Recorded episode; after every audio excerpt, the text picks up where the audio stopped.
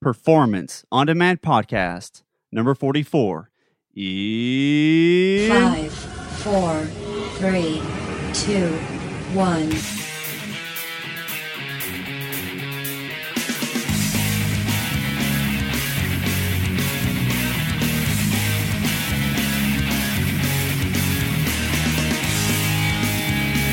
Welcome to Performance on Demand podcast with Craig and Jeremy, where you will learn all things endurance sports from training and nutrition to mental strength.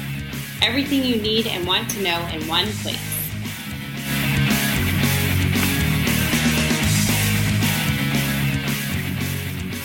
Welcome, everyone, to Performance on Demand podcast. I am your host, Craig Willard, along with Sir Jeremy Brown. What's up, buddy? Sir, I've got a title, Sir I think I get a different title every Every day, every every- podcast. I get I get a different title. I got to keep, we just got to keep it con- inconsistent because that keeps you uncomfortable. So there you Keep it go. fresh. What's Keep going on, man? That- What's up? that's how you keep relationship going, right, Craig? You just, uh, Absolutely. Absolutely. keep it fresh.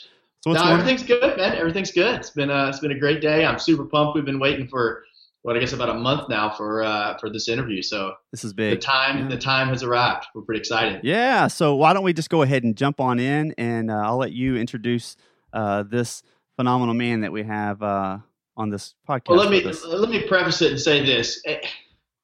I've been lucky enough that I get to meet a lot of really cool people, and I even said this before. This is the one person that I actually get nervous to talk to on this podcast. Um, you know, if, if he only knew how nervous I was the day that I met him in person at the coaches summit, uh, I was sweating bullets. I might as well have been in front of the principal at school, uh, being asked about you know shooting spitballs or something. So, um, you know, this guy, he, I don't even know where to start with the introduction. Essentially, I I consider him um, one of the very first people uh, in the sport of coaching, and I think he even talks about that at some point in time. I may dig into that a little bit, but you know, he's an author. He's got 14, 15 books out now. Uh, he's obviously coach. I don't know how much he coaches now, but you know, he's he's um, essentially a master motivator. He inspires many people. He's got so much literature out there that has shaped the sport and where it's at, and and uh, how people view training now and how much has changed. Um, you know, I, I believe he holds an elite level certification at both USAT and USAC. Um, has he could correct me if I'm wrong, but something to do with the founding of Training Peaks. And, and at the end of the day, I think that that Joe Friel is a coach's coach, and I think he does a lot of that now. He kind of teaches coaching essentially, and so uh, met him at the Endurance Coaches Summit uh, that Training Peaks put on back in August and have followed his work for many, many years, my years in the sport. And, and Joe, we are so glad to have you on today and look forward to picking your brain a little bit and, uh, uh, you know, just kind of seeing, seeing what's been going on with you. Well, very, very kind of you to, to say those things. I'm, I'm happy to be here, and um, I'm looking forward to it. It's always good, good to have Well- a conversation with other coaches. When we get done, uh, before we hang up, I'll give you my address if you want to send me that check for, for pumping you up and promoting you big like I just did. That, that takes some effort, Joe. I put some thought into that. So, I'm actually super excited. Joe has a Wikipedia page. I'm that, like, wow, this I'm is- telling you, he's for real. This is how you made, you know, you made it in the world when you get a Wikipedia page, right, Craig? Well, But like we said, Joe, you know, we're, we're very glad to have you on. Uh, many topics we could sit and talk to you about, and, and I guess fortunately and unfortunately, they've all been discussed. You know, I even saw uh, this athlete I was talking to the other day that just reposted something on the 15th that discussed aerobic base training, which is initially why you and I had had a conversation. I approached you with, with a couple of thoughts and theories. Um, and the, probably for me, the coolest thing is, is to me, Joe's like a celebrity, right? Joe's like the guy that basically he's seen the sport come from the very first days. And I, and I say the sport, I really should back up and say endurance sports, running specifically. And, um, you know, I approached him not knowing what was going to happen, how it was going to be. And, and, you know, when I, when I approached him with my idea, Joe's like, you know, he's sitting there in a chair. He said, yeah, yeah, sit down, we'll chat. I'm like, holy crap. All right. Well, I wasn't prepared for a chat, but let's go, you know? And so he's got so much knowledge. Where do you even begin? So, Joe, let's start with currently where you're at and what you're doing now. I think that uh, we were talking a few minutes ago. You're in you're in Scottsdale, uh, where you spend the, the winters. I think you just finished up a bike ride. Actually, still see some sweat glistening. Looks like probably zone three, zone four type of ride. But um, uh, you said that you had a, a book you just put out, I guess, about a year ago, Fast Over 50. Tell us a little bit about that. How's it been received, and how is is that is that more of a mental side, or is it more of uh, of an exercise performance or sports performance type of side angle within the book? I have not read it. I've yet to make 50, so Well, good for you. I'm way beyond 50. Uh, uh, I wrote the book uh, because I was about to turn 70. I uh, I wrote started writing it back in uh, gosh about two years ago now. I started writing it back at the end of 2013 uh, because I wanted to see basically I wanted to read all the research I could read on aging because I was about to hit a very big landmark age, turning 70 and so I, I decided I was going to read everything I could find in the research on what we know about about older athletes. And the more I read, and by the way, there was a gigantic amount of information available. Uh, the, the research had maybe tripled since I last read aging research back in the 1990s.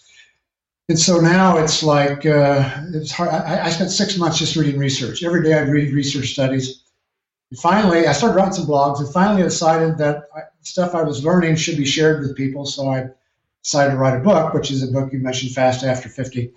Came out about a year ago.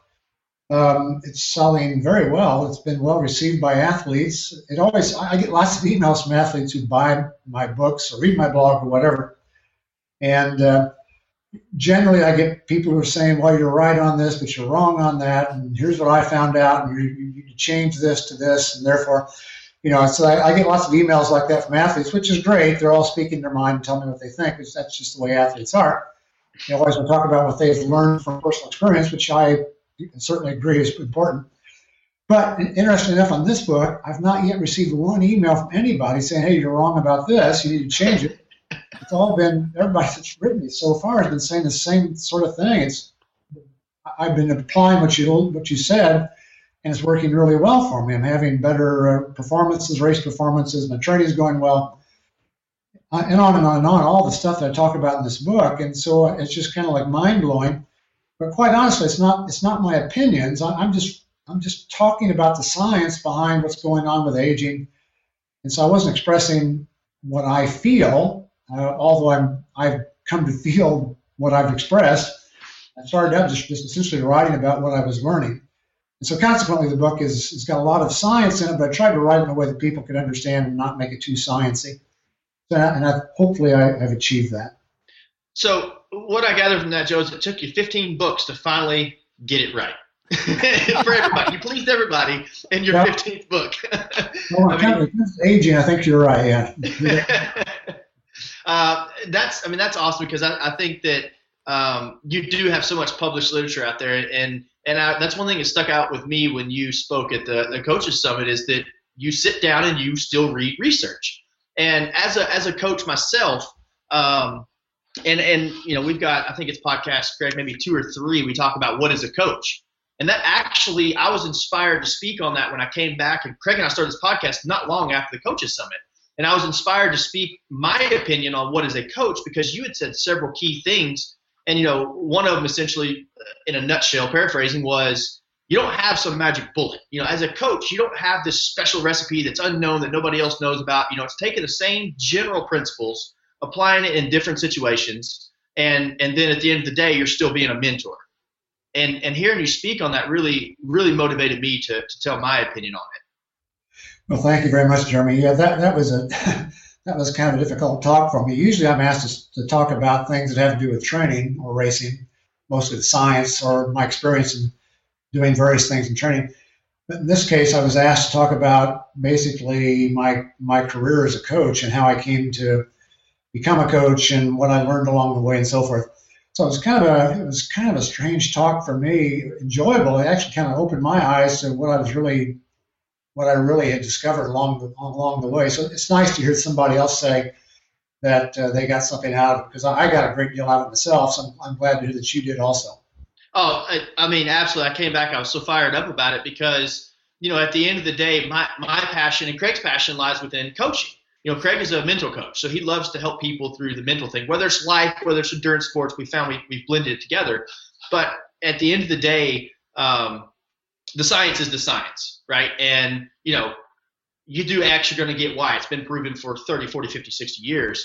And so it's funny because I found myself wanting to reach out to more coaches and create kind of like a network of coaches because at the end of the day, I think if all the coaches come together and they work together and they help grow the knowledge base, and the support structure, the entire endurance sports space grows. Everybody wins. And unfortunately, you know, there's coaches out there that, that want to sit there and say, oh, no, I've got the only way, blah, blah. And I understand it's business, but you really inspired me to kind of take it a step further and and really understand that, you know, you want to get better at the science, but you're going to evolve as a coach. Things are going to change and things are going to adapt, but there's always the same core common principles in place. So that chat was very powerful for me, and I, I definitely appreciate that. And I even shared it with Craig, you know, kind of what all was said and stuff. So uh, we enjoyed it.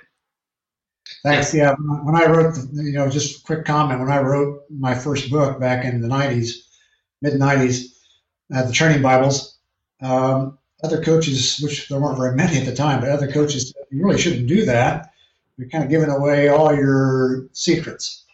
Um, and so people really won't need to coach, won't need to hire you as a coach anymore. But quite honestly, it was just the opposite. Uh, the more information I've given away, the more I've helped athletes, the more I've helped other coaches, the more things I've gotten back in return for it. It's really, it's that old saying, you know, the, the more you do help other people, the more it helps you. Yes, yes. What I do. I, my belief is there are no secrets I'm going to share everything I know with anybody that wants to know about it. If anybody wants to has an interest in what I think, I'm happy to share it. It doesn't mean I'm right. It's just that that's what I think right now, actually, because I, I, have changed my mind over the years on some topics. But anyways, it's, there, there, are no secrets. It's it's open for everybody, and uh, we should share everything. It's not net zero. Everybody gains. Everybody gains. No, and it's so awesome that you said that. I mean, I wish I could just box it up, just start handing that out to people because that's that's the same uh, belief paths or principles that Craig and I have, and um, you know, and to kind of speak to that point is, you know, when I came to you back in August and we sat down, I said, "Here's my issue," and I, I showed you my example of Kindle, and I had my little charts, and um, you essentially said, "Okay, you're on the right path, but take this, this standard, you know, this workout, you know, whatever it ends up being."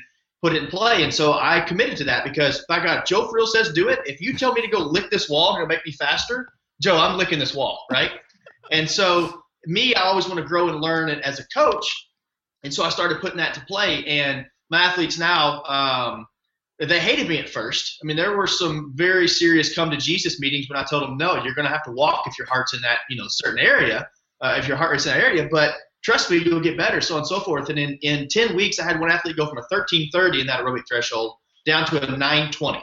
And it was like, it was incredible. And all these other athletes started having these levels of success along the way. And that's simply because one coach, no matter how long he's been doing it, care to share his knowledge and experience. And so that, I mean, that, that speaks testaments. And you even said at the coaches summit, send me an email. It'll take me a while to get back to you, but I'll get back to you. It's almost unheard of nowadays for someone who is as well versed and well documented as yourself. So very much appreciated. Um, I think Craig Craig had put together a question for you. Um, and we tried to think of some stuff that was that was compelling, but you know, hadn't already been asked probably a million times. So I'm sure you get tired of saying the same stories over and over and over and over. You know, just go buy my book is what I would probably say. But uh, Craig, did you want to sling your question out yeah, there, Joe? I, um, back in like 2009, I noticed that you had there was an article about you, and you made a point that the evolution started really with the Olympics of 2000 with triathlons. And so my question is, is, as we've seen it to continuously improve, and there's been you know, a lot of information coming back and forth about the growth and development. But two questions I have for you: one, where do you see this sport growing and building? And two, what do you think it's going to take to get there? Yeah, well, um, I travel all over the world speaking to coaches and athletes, uh, Europe and Asia and so forth, and South Africa, and I, I've, i get to a lot of places, and, and I, I, hear the same the same stories no matter where I go. And that story is that sport is still growing very rapidly here, wherever here may be at the time. It's still growing rapidly, and and that it, it quite honestly just kind of blows me away that um, that it's we're 16 years past the first first first Olympics for triathlon, and the sport is still growing at a rapid rate so it's it's uh, it's it's really fun to see that happening. But your question is, where's it going? Gosh, I wish I could predict that. I, had no idea to get to this place. Yeah.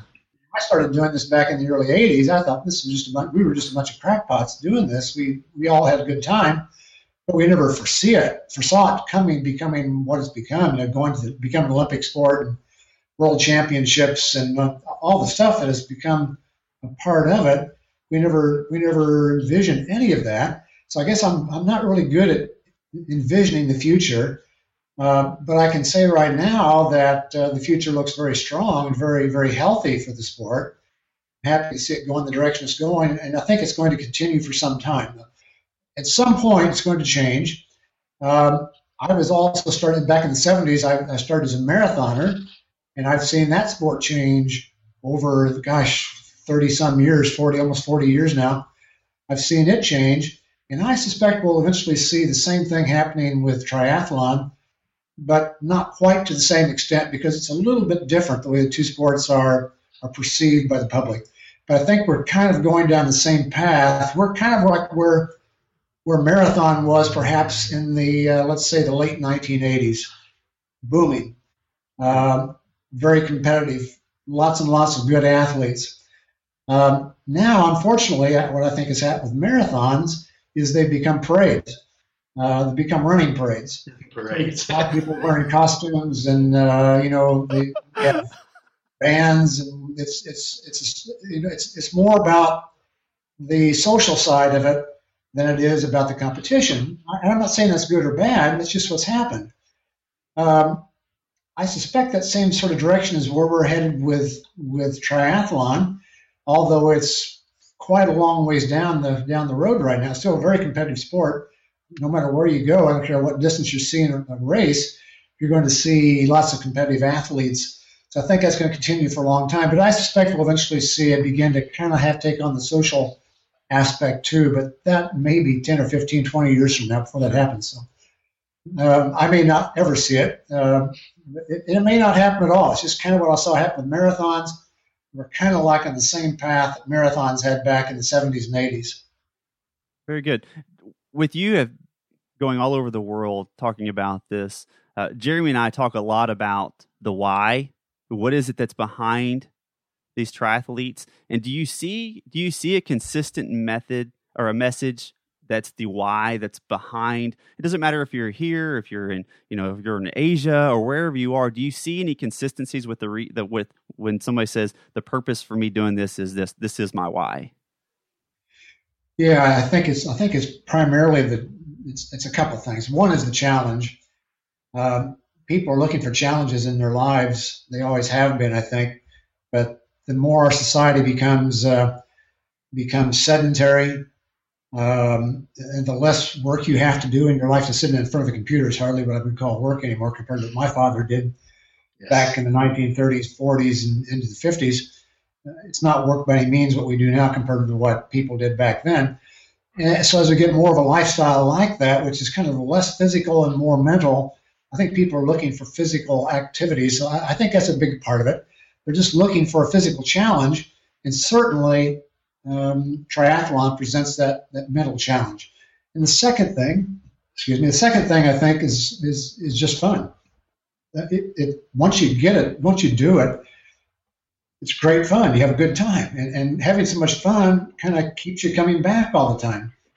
Uh, and that can be actually the same for every sport, but you but triathlon is unique because it's got a lot of a lot of variety built into it. That's part of the sport. Yes. And that makes it even more fun than simply doing running or cycling or mountain bike or swimming. It's got it's a little bit of everything, a little bit of all things kind of rolled into one. Weight training and off-season training with skiing, perhaps, or snowshoeing, swimming, biking, and running during the race season. all this variety, which is fun for people. So I think it's kind of a combination of those two things. It's it, it's funny you said. I was going to say it's it's funny you use the word fun in triathlon because I tell my athletes all the time, oh yeah, this will be fun. Yeah, this set will be fun. and our, our, our versions of fun, I think they vary. In fact, uh, I, a lot a lot of my longer course athletes uh, had a nice welcome back uh, to swimming today. They're doing 3,200 in honor of their coach's birthday. So there's a lot of unhappy people in my camp today, but um, my exact words were, it'll be fun. Yeah, go, go do this birthday set for me. So, uh, I, Joe, I, I, think you're absolutely right with that, though. There's something, and Craig and I have said it many times in talking to people. I, I, I, I can count on one hand how many athletes I've encountered in my short duration in the sport compared to yours that have done just one triathlon and they stopped doing it it's just something to where it's you know it's it's I forget the old was it Pringles or Doritos or somebody you know, once you pop you can't stop you can't have just one right and it's mm-hmm. just it's so funny how the sport is like that. It's it becomes this almost addictive lifestyle. Sometimes it you know to the extreme, but I think you you nailed it with those two those two reasons. That's very very good. So that would lead to my question, and, and you've been around the sport long enough. If you had to say, and you've been in the sport long enough, if you had to say there was one thing that's a key to longevity, we asked a, a good friend of mine, Mark Miller, that owns Precision Bikes down in Lafayette, Louisiana. He's been, uh, what do we say, Craig? 23 years in the sport, I think. Yeah, 20, yeah. 20 years, 23 years, something like that. Can't remember how many Ironmans, half Ironmans he does. He just does them to do them now, and loves the sport, loves the lifestyle. But what would you say your your key to longevity in the sport is?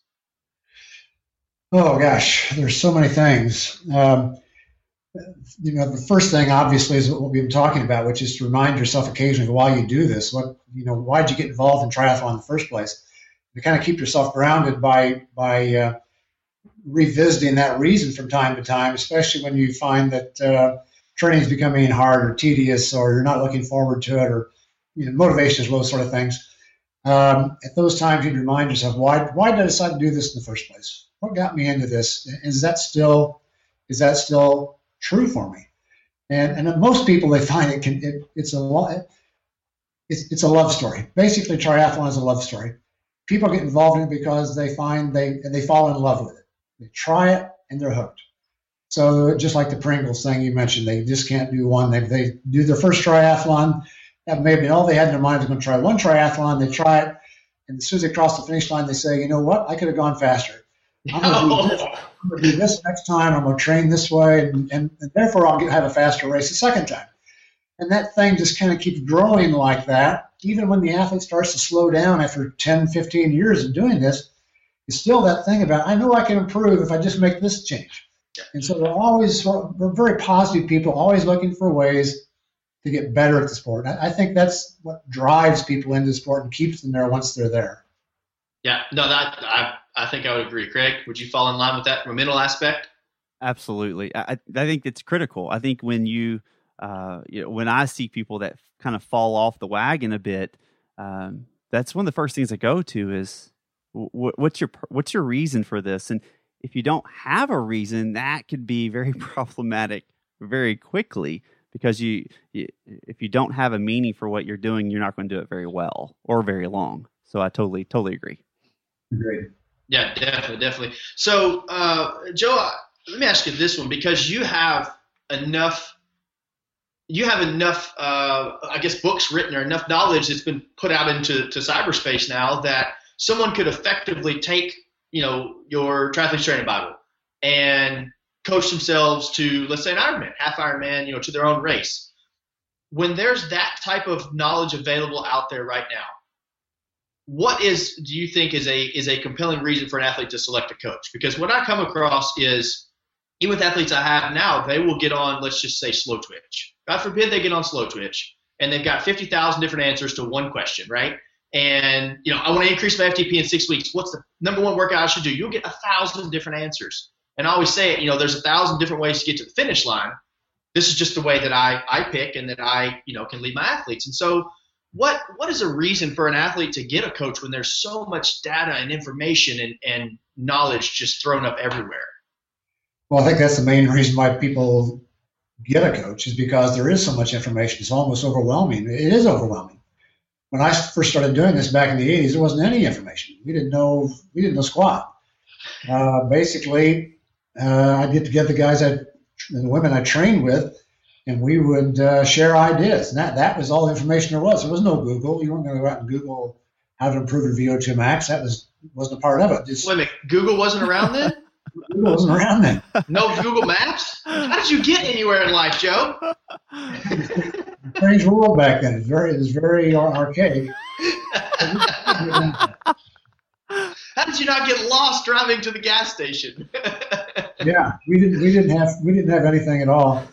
So basically, we just improvised, and we would find out what somebody else was doing. You know, at a race we went to, we'd talk to somebody who won our age group and find out what they were doing. You know, in their training, and that that's the whole thing. That was the way it started. And we began to try all kinds of stuff. We did weird stuff. Uh, I can recall some of the workouts I did were were just were just stupid. But at the time, we didn't know. We're just trying things to see what happens. And, right. and over time, we began to figure out what works, and from all that, we eventually developed a, way of coaching or training, which is what I wrote the Triathletes Training Bible about. Initially, it was my thoughts on what I what I what I had I learned about about coaching, about about training for the sport of triathlon. So that I, that was what I wrote in that book, and I didn't write that book for anybody except me. I just wanted to see if I could explain in a book what my thoughts were. I, I wasn't trying to write for anybody. I, just- trying I- to sell it. putting my ideas on paper, and I had no idea the book would ever sell more than a couple hundred copies. That'd be the end of it. But I, that was not the goal. The goal for me was to explain to myself what I thought I knew, be able to defend it, and because I've been, I'd spent the last uh, what, almost 15 years studying training for triathlon, and so I was ready to write a book about it at that point. And, but lo and behold, uh, it's changed to this day. It's now we're now 20 years after that first book, almost 20 years after that book, and it's changed significantly since I wrote the book. A lot. It's not the same at all anymore. It's changed dramatic, dramatically. Right. So right. consequently, it's uh, it's an ongoing sort of thing. Even though we have all that, so now people are overwhelmed with information, and so they need a coach because they don't even know where to where to start. Where do I start? As the filter. There's too much to know anymore. Yeah, that's true. That, that, Well, what I was going to say is, um, so I'm working on my PhD, so we're always doing research, and it's funny how long facts stay facts. You know, we talk about it being factual. It's factual right now. Here's the research, and only Yeah. about three or four, or five years later, something else gets uncovered, and the next thing you know, that's no longer the fact, and now there's a new fact. There's a new scientific fact. So um, it's really has all you know knowledge in general and that's what we want we want to expound upon the last research and, and continue to grow and develop and hone in those thoughts and those beliefs about uh, you know for, especially from science where it's really supposed to be fact based and, and evidence and proven um, it's really it, it's impressive how things evolve so quickly Yeah, I agree. I, I, I shy away from using two words whenever I write. One is fact and the other is proof. Uh, because as soon as you say that, it's not too far down the road you're going to be proven incorrect. And that person who just proved you incorrect will eventually be proven incorrect. Also, the world is always changing. You, that's one problem I run into with my books is people get somewhat angry because they read on my blog something that contradicts something I said in, in my book or a book and uh, they'll write me or or see me at some place and, and mention that uh, there's something wrong with my blog or with the book. Which thing is it? And it's, they, people are unwilling to accept change. Yeah, I think that. I think Craig dropped out, but uh, Joe, I, I think um, you're absolutely right, and that's that's the beauty of it, though, is because that to me, from my from my point of view, that is that is development, that is growth, and and anytime you're growing, you're obviously going to learn. And Craig and I said this before, is that you know coaches are going to make mistakes because what I believe today, and you even kind of said it a minute ago, what I believe today and the way that I train today may be something a year from now that I'm like, well, yeah, but, you know, I've, I've grown into this. You know, I, now I'm doing this. I believe this, and so I, I think you're, I think you're absolutely right. Um, and, and that there is, and there's a ton of information out there. It's overwhelming. I remember when I first got into the sport, it was like, oh my God, where do I start? You know, well, who knows? You know, where do you start? And and for someone who doesn't have a background, an in-depth background in any of the three disciplines, it can be really overwhelming because you don't have something to fall back at your comfort zone. You know, I'm not a I didn't grow up swimming, so I can fall back to swimming when my running bike are sucking, right? That's kind of the, the way that people do it. So um, a very, very, very good answer to that. I do have a, a listener question, Joe. Are you ready for a pretty good listener question? Let's try it. All right, so this this question comes in. uh, the question is, who is your current favorite pro male and female triathlete? This question this question may or may not come from a professional friend of mine, but I was told. You know, I really don't. Uh, I don't try to keep up with the pros at all. I know it may sound like I'm I'm outside the realm of the sport, but I really don't try to keep up with the pros at all. So I don't even. I have no idea. I'll go to, to Ironman. I'll find out Ironman morning, Ironman Hawaii. I'll find out that morning who's racing. 'cause I, I really don't. I really don't follow the, the pros. I don't really know what they're doing. My favorite pro right now is Mark Allen. I was going to say you got to throw out a legend then in that case. If I had to talk to somebody about the sport, he'd be the guy I'd ask because he's kind of at the birth of it and, and refined it to a level that uh, may or may not have actually been achieved since then. So he's he's he stands right up at the very top. Chrissie Wellington, you know, people like that. So I'm, I'm kind of like way behind the times here in terms of what's going on with athletes. What I find is, is that is that as with any sport, there's a there's a churn that goes on with professional athletes. Yes, yes. Very difficult to keep up with what's going on with all the athletes. And my focus really is not on the ath on, on pro athletes. My focus is on how athletes should train. And so I, I my time that I have for the sport goes into uh, all the stuff along that line, especially reading science and talking with other coaches and reading books and so forth about about training and science and sport from, from that perspective. So, so I, I'm afraid I'm not very good to ask about the athlete. You know, if all else fails, just say Mark Allen.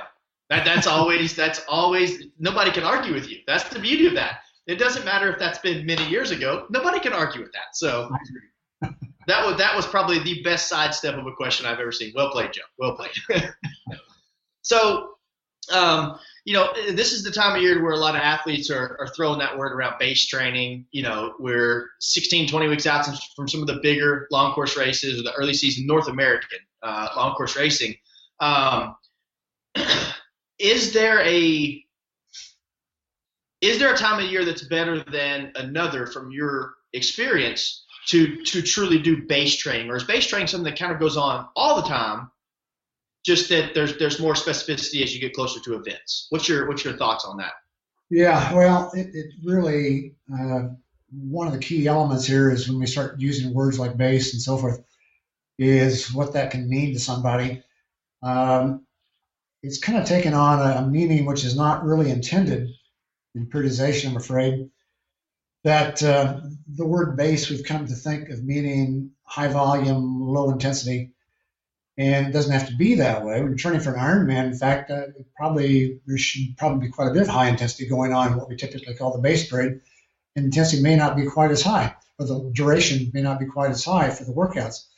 So, so it's kind of a it's kind of a, uh, a bugaboo to try to talk about a topic like base training. Um, because it really depends what you're training for. If you're training for a sprint distance triathlon, for example, base training probably should be high volume, and later on should be doing lots and lots of high intensity as you get closer to the race, and just the opposite for for let's say Ironman distance. And the you know intermediate distances, you know, half Ironman, even Olympic distances are somewhere between those two extremes. But it's it's uh, the, the, bottom line is when I talk about periodization and more to athletes, the bottom line I, I, I, talk about is that the closer you get to the race, the more like the race training should become. The workouts need to become like the race as you get into the last several weeks before the race. When you're not in those last several weeks before the race, training needs to be much more general. What does general mean? It means doing things that are not specific to the sport. Um, if you're not going to ever be doing aerobic capacity efforts during an, an Ironman distance triathlon, then that's general training and probably is better off being done in the base period than it is in the build period because it's not like the race. So if you if you just if athletes just keep that that that idea in mind that the closer you get to the race, the more like the race the workout should become, and therefore the farther away from the race, the less like the race the workout should be they'll actually be better off in terms of trying to think their way through periodization. Wow, interesting. That was a hell of an answer. that was incredible. Thank you for that. That's that's that's and you you you explained it in such terms so that idiots like myself and Craig can can pick up on it. So that's very very good.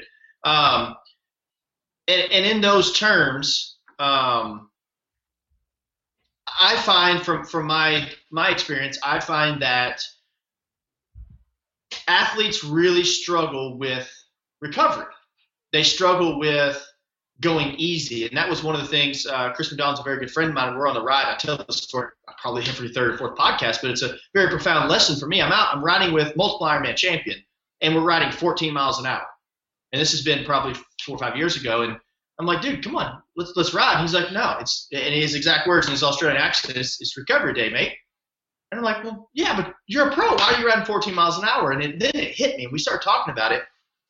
And do you think, Joe, in your opinion and your experience, do you think that it is harder mentally or physically for athletes to do the active recovery type of stuff, the stuff that isn't the you know isn't the sexy workout that you can PR, that you're going to take a Strava segment on. You know, do you think that's a mental thing where they really just have to commit to doing that, or do you think it's more of a physical? It just feels weird to go that slow per se. Yeah, I think it's more mental. I, I when I talk with athletes about topic of rest and recovery and its importance, um, they don't really fully grasp that the meaning of what I'm talking about with them. It's hard to get their attention about about how valuable recovery is. So what I tell them typically to try to get their attention is that it's you know that all all workouts do is they create the potential for fitness. They don't create fitness; they create the potential for fitness. It's mm. during rest, during recovery, that you realize the gains, that the potential is realized, and you become fit. So if you never really give yourself a chance to get to reap the benefits by recovering, resting, uh, then you're never going to get get as high as you possibly could get otherwise. So, so athletes just they, they think what they have to do every time is go out and do a hard workout all the time. This brings us to the more the more recent research. Actually, it's been going on now for about something like about I suppose 14 years or so. That talks about this polarized idea of training that workouts should be either high intensity or low intensity. And in fact, the research shows that, that that's what the best athletes have done over the last several decades is they've trained with lots of low volume, I mean low, low intensity, and a little bit of high intensity, and not much in between those two extremes. So it's something which has come to be called like an 80-20 rule. 80% is below the aerobic threshold, which is what most people consider to be a recovery uh, workout. So most is below the the uh, aerobic threshold, and a small portion is above the anaerobic threshold or lactate threshold, the very, very high intensity um, that is that really pushes you to the limits. So um, that's uh, that's kind of where we are right now. And I think that's one thing athletes need to come to, to understand and to really apply to their own training. Excellent, excellent. Just a side note: is is that Miss Friel in a cycling jersey? Yes, it is. I just want to say hello. I love I love the jersey. I saw her walk in the jersey. I'm like, that's awesome. I guess you guys. Right. did, uh, did did she drop you on your ride today? She rode all. She actually got a bike fit today, which is a topic I always have my I talk to my athletes about it. She just got a, a bike fit done. She just got back from that. Okay, yeah, yeah. I, I worked for uh, John Cobb for two years, so mm-hmm. I can under, I can understand the uh, and appreciate the uh, the art of a good bike fit. I mean, that's unfortunately, that is an often uh, misunderstood portion, especially among age group athletes, is how important that is. Yeah, so, I agree. Uh, can definitely definitely appreciate that. Um, so, who? And this is just a random off the wall question. It just kind of popped into my head. You know, you you have laid in so much groundwork and so many principles over the years, and and really essentially use yourself as a test dummy and others, and and you know put all these things in place and are kind of the the um, the cutting edge uh, and have been for years of of especially uh, heart rate training. Who who is you travel the world talk to all these coaches. Who is the next Joe Friel? Like who is really digging in and putting in the time and effort to continue to develop the sport and develop the the science behind it? Are there are there people? I mean, obviously, you know, uh, Andy and, and Hunter do a lot of great work, but who who's kind of the young up and coming that's kind of gonna really be somebody that we're gonna hear a lot of in the next five ten years? Well, there's there are there are several people like that. One, and if you don't mention me, it's okay. stands out for me right now is, is one of my uh, one of my coaches, one of my assistant coaches. His name is Jim Vance. Yeah. Him and I wrote a, uh, a book together a couple of years ago called Triathlon Science, or actually it's actually several several contributors. Uh, and I, I, chose Jim to be involved in that project with me because uh, number one, he's just a very sharp guy uh, who I've learned a lot from over the years. Um, he's a former pro triathlete who I coached for the last uh, couple of years of his of his racing career, and he turned out to be an excellent coach. Very bright, uh, very insightful, understands the science behind it, understands the what, what athletes need to do from a factual from a uh, from a uh, op, you know, from from the point of view of what people can do in their lives, his lifestyle issues. He understands all this and is able to apply it with, with athletes. So he wrote that. We wrote did that book together, and, now he's writing a, a book by himself, um, which will be out actually fairly soon, I think. It's going to be about the uh, the technology of science of, of triathlon. So, you know, power meters and GPS devices and and all that kind of stuff. That's coming out soon. And then he's got another book he's working on right now, which I think I can talk about, uh, which is uh, it's going to have to do with power of running, uh, Yep. running power meters essentially.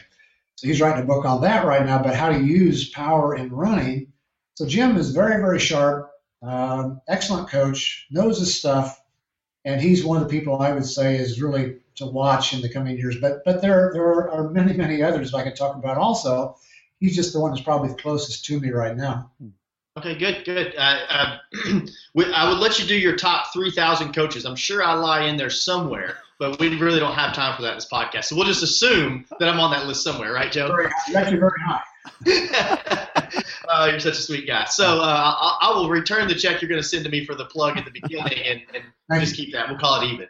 uh, no, I, I recognize Jim's name from the Triathlon Science. I love that book. It's a really good book. I look forward to seeing his work coming out. Um, I just I, I I love the science of it myself, and so I'm always looking. I mean, I was telling my wife the other day, I've got a you know a, a bookshelf full of books, and sometimes I'll pick them up and just thumb through them and find a note here or there, or you know want to reference something. And so to see people, I guess, continue to carry that torch forward. Not that you put the torch down, but to continue, to carry it forward. Um, have you have you read any of uh, have you read Matt new uh, Matt Fitzgerald's new book? The uh, how was it? How bad do you want it? It talks about the art of the mental. What were your what are your what are your thoughts on the impact of and that's kind of what Craig and I focus on, but the impact or the power of the mind in regards to what it can do to a performance standpoint, or even a, even a heart rate standpoint. Yeah, I'm actually in the process of reading that book right now. Um, I have a hard time finding time to read. It seems like so. Uh, and Matt is one of my favorite authors. I've, I've probably read everything he's written, which is a lot of books. He's a very sharp guy, uh, and I always value his opinion. Um, but yeah, it, the mental side is probably. I'm not known for the mental side of training. That's I'm more of a physiology sort of guy rather than psychology sort of guy. But I, I don't by any means doubt the value of the mental side. In fact, the more stuff I see anymore, the more those two things are tied together. It's really hard to separate the two. We talk about fatigue, for example, and Tim Noakes has been writing and talking about stuff that has to do with how the two actually fit together. It's not just running out of glycogen that's a problem. It's not just a physical phenomenon. It's occurring when you fatigue. It's actually a mental pheto- uh, phenomenon, uh, which he calls central fatigue. Um, the, the mind is basically fatiguing, not not the body. And so, so it's a very complex topic in some ways, but it's not as clear cut as it used to be. It used to be two entirely separate things. We talked about mental versus psychological, or psychological versus physical. Anymore, that's be, they're becoming melded into one thing. There's there's more and more crossover between these things, and I think that's along the lines of what Matt is writing about in his in his uh, most recent book is well, how bad do you want it? It's kind of actually the same sort of thing. It's kind of talking about the overlap between the two areas. And I suspect the farther down the road, the road we get with this topic, the more overlap we'll find between the, the physical and the and the psychological when it comes to performance and training. Excellent. And that's, that's something that Craig and I, we, we both worked and, and we find that athletes that we work with, we work uh, with together on, um, typically a lot of times we're able to unlock their mind and, and they've already got the physical, you know, ability or, or whatever it ends up being, but we can, we can help to kind of free up whatever fears or negative, negative things they have going on in their mind. And all of a sudden they're able to perform, you know, and, and able to release and, and let go. So, uh, I appreciate your feedback. I, I love all of Matt's work as well. I think he's a, he's an excellent author and, and he's one of those guys like yourself, you know, like like you said, any, anytime he writes something, I'm going to read it because it's like, okay, he's he's proven over years that his opinions aren't, you know, way out in left field and, and over the top. It's like, oh, oh that's a good point. Yeah, you know. So, um, Greg, did you have any thoughts? I've kind of taken this over. I get I get very It's excited okay. very easily. No. So, Well, I mean, as he was talking about with fatigue, I mean that's uh, I- I try to I use a bit more of a um, layman's terms and, and talk about governors. You know, we uh, we have a we, our, our minds have a governor that shuts us down from you know when we get hit in the head, we may become unconscious. So our body wants to slow everything down and kind of control the situation. But then we also have a governor that's mental that's that guy on your shoulder saying, "Hey, you're good now. You you don't you, you're good. You can slow down. You probably should stop now." And that guy is the one that you that gets you to stop when you really don't have when when there's far more capacity above that specific governor to the one where you'd actually mentally eh, or physically shut down and it's it's learning where that is because if if you have the potential of 100% that guy may be at 80 and you know at 95 or 98 that's when you may physically shut down and you've got this extra performance that's there that we don't we don't know that's there because we keep listening to our our thoughts our self-talk or um, you know whatever we're focusing on we we hear that and we we begin to believe it because well it's it's what we're talking to ourselves about. Next thing you know we give in we slow down or we just you know unfortunately it sometimes we quit. And that's that's that's important. That's huge to me anyway. Agreed. Uh, there, the mental side is is something that uh, most every athlete well every athlete could, could benefit from becoming more mentally uh, fit if you will. Sure. Uh, I think that's that's a very important point you're making. Yeah, I, I would I would absolutely agree, and that that was uh, the, the, principles of my coaching business was founded on the power of the mind, and um, you know obviously obviously there's much more to it, but I'm I'm a firm believer, and I, I say this all the time that uh, you know I think any coach, I use that term generally, um, can teach you to swim, bike, and run. You know but it's it's believing you can swim bike and run. It's thinking that you can swim bike and run. It's it's actually becoming and the word that he uses uses mentally fit. I love that because it is and not every coach not not not a fault of their own but not every coach possesses that capacity to to get you there and so um, i think that that's a you made some both you made some very very good points with that um, joe so i guess in kind of wrapping this up you know, I know I know you're in Scottsdale now, and you got some trip trips coming up soon. Can are your are your um, events and speaking engagements are they open to any coaches? Are they private events? Like if someone wanted to come and learn from you, how would someone get in touch with Joe Friel to pick his brain? Um, most of the presentations I do are on behalf of Training Peaks. Okay. Uh, training coaches. Um, and so uh, I do. I think we did something like six or seven of them last year, and we do them actually um, around the world. Most are done in the United States, but we're going, for example, we're doing one in Portugal here uh, next month, and we'll be back in the UK and Australia and perhaps other places also outside the US, but certainly in the US.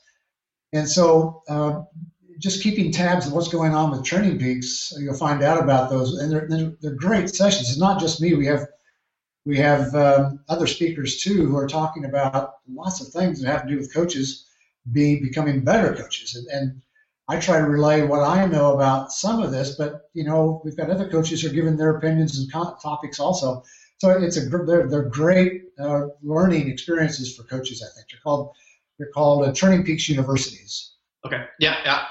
We have two levels, uh, 101 and 201, and uh, I just I would you can Google those and find out where the next ones are going to be taking place. Good. Well, I, I plan to attend one of those. Like I said, I went to the, the coach summit where we met, and it's one of those things is where anytime as a coach I can learn something from other coaches, whether it's um, you know, uh, a buddy of mine, Boris Robinson over at Austin. I think you'd probably know Boris. Boris has been around for yeah, for yeah. years, and uh, you know, just getting to sit and chat with them, just pick their brain. Hey, man, how do you do this? Well, what do you what do you do in this situation? Where'd you learn this? And you just take you know bits and pieces. And uh, two weeks ago, I sat down and we did a, a video chat. I had one of my coaches in house. We had two assistants, one in house, and then one was remote. And we did this, and I literally had a whiteboard pulled up, and we went over you know uh, aerobic threshold training. We set you know talked about testing protocols and essentially kind of passed off to them what I know because in the end of the day, the better I can make them, the more successful they are as coaches, the better the athletes are going to be, the more success they're going to have, and so on and so forth. And so, um, I, I, plan to, if they have another Training Peaks coach or something, I plan to be there for sure, and uh, yeah. hopefully get to attend one of the Training Peaks universities because I believe I believe you take bits and pieces from everywhere and kind of formulate your own little uh, your own little layout. So uh, I, I, appreciate all your work with that. I look forward to, to seeing some of those events. Yeah. Um, Craig, did you have any any final thoughts for Joe? No, I didn't. I, I you know, um, I know you're a busy guy, and uh, I want to personally thank you for being on this podcast. It, it means the world to both of us to continue to be able to share phenomenal quality uh, material that's not always available. Um, it is, but sometimes you have to kind of wade through. So for us to be able to um, provide this with you on here is uh, much appreciated. Thank you. Also enjoyed enjoyed doing Craig. Thank you. And, and also, Joe, um, Craig is not a triathlete, which is a, a big problem. I have, me, me have issues with that. He's not a triathlete. Uh, Is it does crazy? have hang on, hang on. He does have a bike. It's a nice bike. He has a set of rollers, which he's only ever shown me he's been on one time. Which I don't know how someone's not a triathlete has rollers and eh, eh, has rollers anyway to begin with. But he he told me, and so we're going to have to do a PhD to Ironman plan for him. He promised me because he came to Ironman Texas last year, did a little mental chat with some athletes before, and then was on the race course. And you know, you know the the passion and the the fire that burns when you spectate at an Ironman. It's like if that person could be out there doing it, wow, you know, or that person's still going, holy cow, you know, this is impressive. So he told me when he finishes PhD in what, Craig, three and a half years? Three about three years, yeah. Yeah, about three years, he's going to do an Ironman. So, uh, Joe, if you had to give advice to Craig right this second with your professional opinion, what would it be to get him ready for this Ironman in three years? Um, well, Don't do it. yeah, yeah, that's a great idea. I, I would highly support him doing an Ironman in three years. But don't, uh, you got to start training someplace. You got to start doing some sprint distance and some Olympic distance and work your way up. That'd be the first, first thing to do is do some shorter distance racing and train for those before you get into an Ironman. Joe, let's just turn him loose on it, though. It's, it's all right, right? I He just wants to kill me. That's what he wants. Well, it's so funny. I say that kind of in jest because I get so many athletes that come to me and they'll do it. They just uh, do a sprint distance in the fall, and they're like, "All right, you know, you, you think I'll be ready for an Ironman next year?" No, no, you wouldn't be. Matter of fact, you wouldn't be ready for the next three years. Like, what's what's the rush? And that's the and when I worked for John uh, Cobb, that's what there was some market research, and he'd always read this stuff, and and you know, in his own area, he's definitely an innovator, and he would read it you know, we figured out that the average life expectancy of an, of an athlete in, in the sport of triathlon is three to four years. You know, you get in, you do a couple races, you, you move up, you move up, you probably deal with injuries somewhere along the way. You do your Ironman, then you're gone.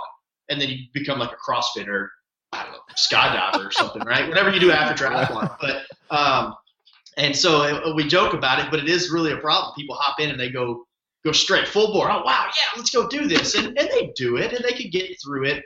I'm of the thought process with any decent amount of training and a consistent uh, training build, anybody with ex- a little bit of experience can can finish an Ironman. Um, and, and that's just because I really suffered through my first one, and I know that I did decent. You can really, it, but you have to commit to it. So, in uh, in about three years, Craig will either drown or he will finish an Ironman. So I don't uh, drown. I don't drown. he's a no, he's a he's a big guy. He likes to he likes to lift those weights and flip tires and oh, you know all that stuff. So uh, he's swimming's going to be be fun for him. So, uh, Craig, you want to do question time real quick, or we don't have time for it? Uh, we can. Do you, Joe? You got some more time? You got a couple minutes? Yeah. It's just it's just a quick couple minutes. This is something we try to do every time. It's it's we try to keep it light and fun. And, and to be honest with you, I only do it because we've got a really cool jingle that leads into it. Um, so uh, basically, it's just going to be three three random questions that which years ago uh, you would not be able to find this information because you didn't have the internet. So we utilize the internet for what it's good for, and that's finding finding information. So great to pull up some questions and we'll uh, we'll fire them off. All right. These. Um. All right. It's um. You know. It's question time. We got to All right. What is? Let's see.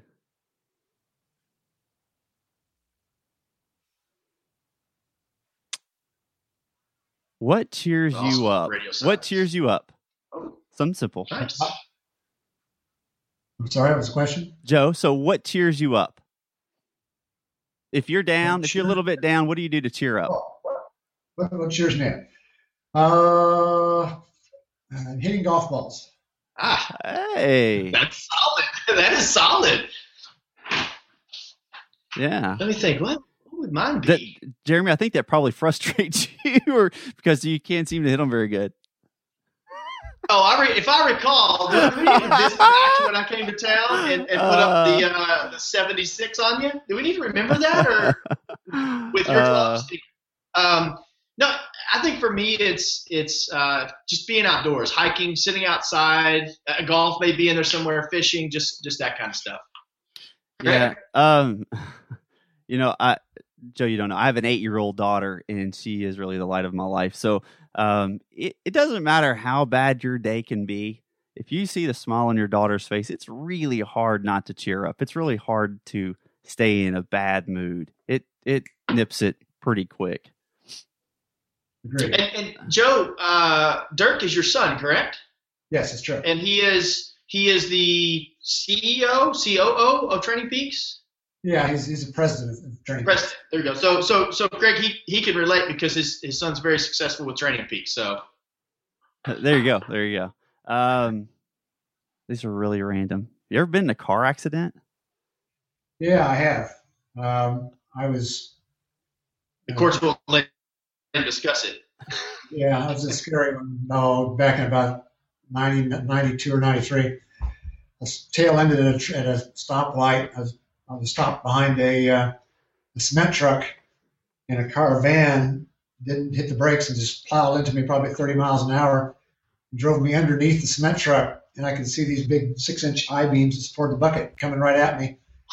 And fortunately, my seat broke, and so I fell backwards, and the six inch I beam went right on the top of my head. Oh wow. I opened the door and stepped out, and all I had was a scratch on my shin.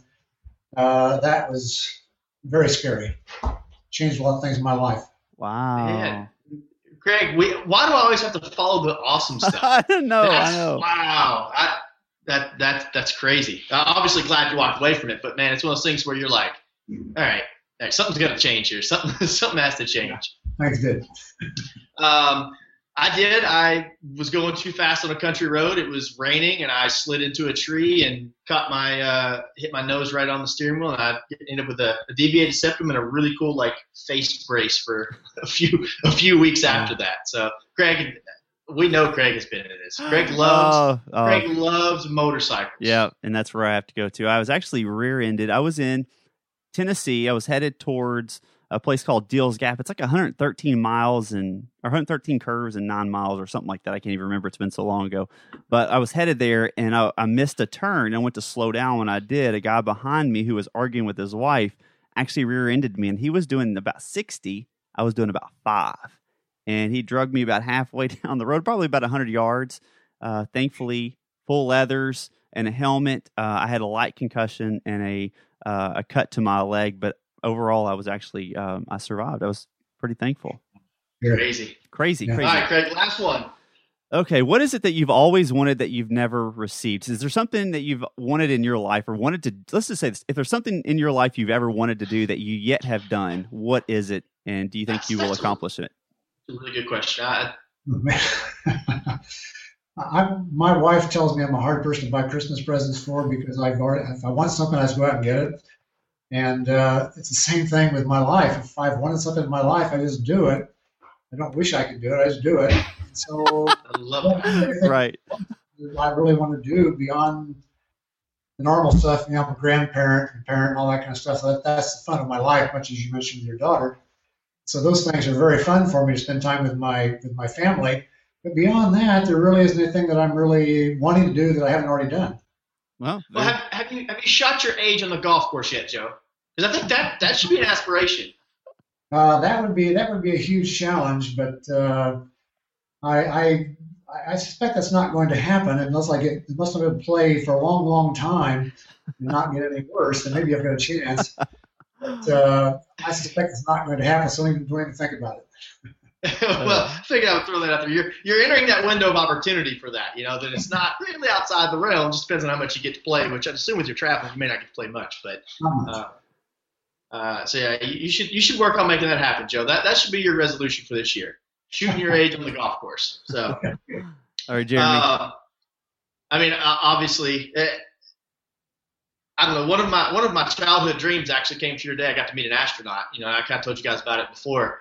Um, so it's this has been a really really cool day for me. But um, I think that that if I had the opportunity, um, I think it would be to go back in time. You know, more than anything. I, obviously, you can't do that. It's kind of kind of uh, hypothetical, but you know, I'd, I'd like to go back and talk to my grandfather and, and understand kind of what he went through, what he did in life. Uh, Korean War veteran. he had two Purple Hearts, and you know, he worked at much like you said, your father. He worked at the the Ford factory for I think 34, 35 years. Whole different lifestyle, whole different thought process than anything we have today. But I think there's a lot for me. There's a lot that we take away can be applied to my life as far as determination, hard work that honestly is lacking in the world that we live in now. Um, a lot of that instant gratification. You know, we no longer make investments, and that's something that's a whole different topic. Is is how much of a uh, how much of an investment sport that endurance sports are. And nowadays, and that's why I, I, use the example of people wanting to go from sprint to Ironman is because it's we want it here and now, and, and I really want to go back in time to where the way it used to be before even I was around. Um, so I would want to slow things down a little bit. Yeah. If that even that didn't really answer the question. No, that's good. That's good. We'll, that's we'll, what I do. We'll consider, you, we'll consider you complete. uh, the one thing that I've always wanted to do ever since I was a child is fly. I've always wanted to be a pilot, and it doesn't mean that I wanted to be a commercial pilot. I just wanted to be able to fly. And uh, while I am working towards it, I actually have about 14, 13 or 14 hours on the books towards about 40 that I need for my um, my private pilot's license. Uh, I had to pull off because school has just become so intense. I just don't have the time to prov- to provide quality effort towards both of those at the same time. But soon enough, uh, I will get that pilot's license and I will fly. That's what I've always wanted to do. Good for you. Yeah. I like it. I like it. All Joe, right. how, how can we reach you? How can people get in touch with you? Um, you know, is it smoke signals, handwritten letters? Is it the World Wide Web? What's the best way for somebody to get in touch with you if they wanted to, to reach out and kind of follow what you're doing and uh, I saw your Facebook. I, I, friended you on Facebook probably three years ago, and you were at 3,000. Um, there hadn't been a post since 2014 on there, so I'm pretty sure that's that's gone. But uh, how can people reach you? Yeah, I, I, don't do Facebook. I used to do it, but I, I, finally discovered I couldn't do everything I wanted to do, so that had to go. Something had to go. So that, it was Facebook. Uh, I do Twitter. I'm on Twitter daily, uh, posting things that I'm basically thinking about in my uh, in my own training or in uh, coaching athletes or in books I'm writing or whatever it may be. So I post things from time to time, actually daily on Twitter. And I've got a blog, joefrielsblog.com, that uh, is an easy way for people to contact me. You can you can post either an email to me or you can blog me. You know, put, uh, attach a comment to one of my things you read, and and I'll respond to it. I respond to uh, most everything that's sent to me. Um, occasionally, some people, I'll be asked a question on Twitter sometimes, and there's absolutely no way you can answer in 140 characters, so I don't even try sometimes. um, so anyway, I, probably those are two, the two best ways. Good, Did y'all hear? I, I, just heard this the other day. They're going to change that up to I don't know up teen number of characters, but I heard they're changing Twitter to be more than 140 characters. Yeah, I've heard 10,000 characters is what the ah. CEO was saying, but that seems to me to be that's more like writing small books and I find it hard to believe you're going to have. I, I, don't. I'll probably cut way back on Twitter if that's the case. I'm not reading ten thousand characters. No, I'm just not doing it. no, no. Uh, okay. Well, you want to take us out? Yeah, Joe. Greatly, greatly appreciate it. Thank you, thank you so much for your time. We know it's a uh, it's much value to us, and we know it's much value to our, our listeners. But if you want to get a hold of us, Performance on Demand Podcast at gmail.com. Subscribe to us on iTunes. You can also find us at Podcast Bay, Podcast Addict, and all the other 800 podcast applications. Um, if you want to get a hold of Jeremy over there at mindrightmultisport.com, me over at u-discover.com, we'd love to hear from you. Please let us know your comments, questions, or even concerns. If you don't like it, we want to know that too. So thanks for everyone for listening to us and have a great evening. Take care. Later.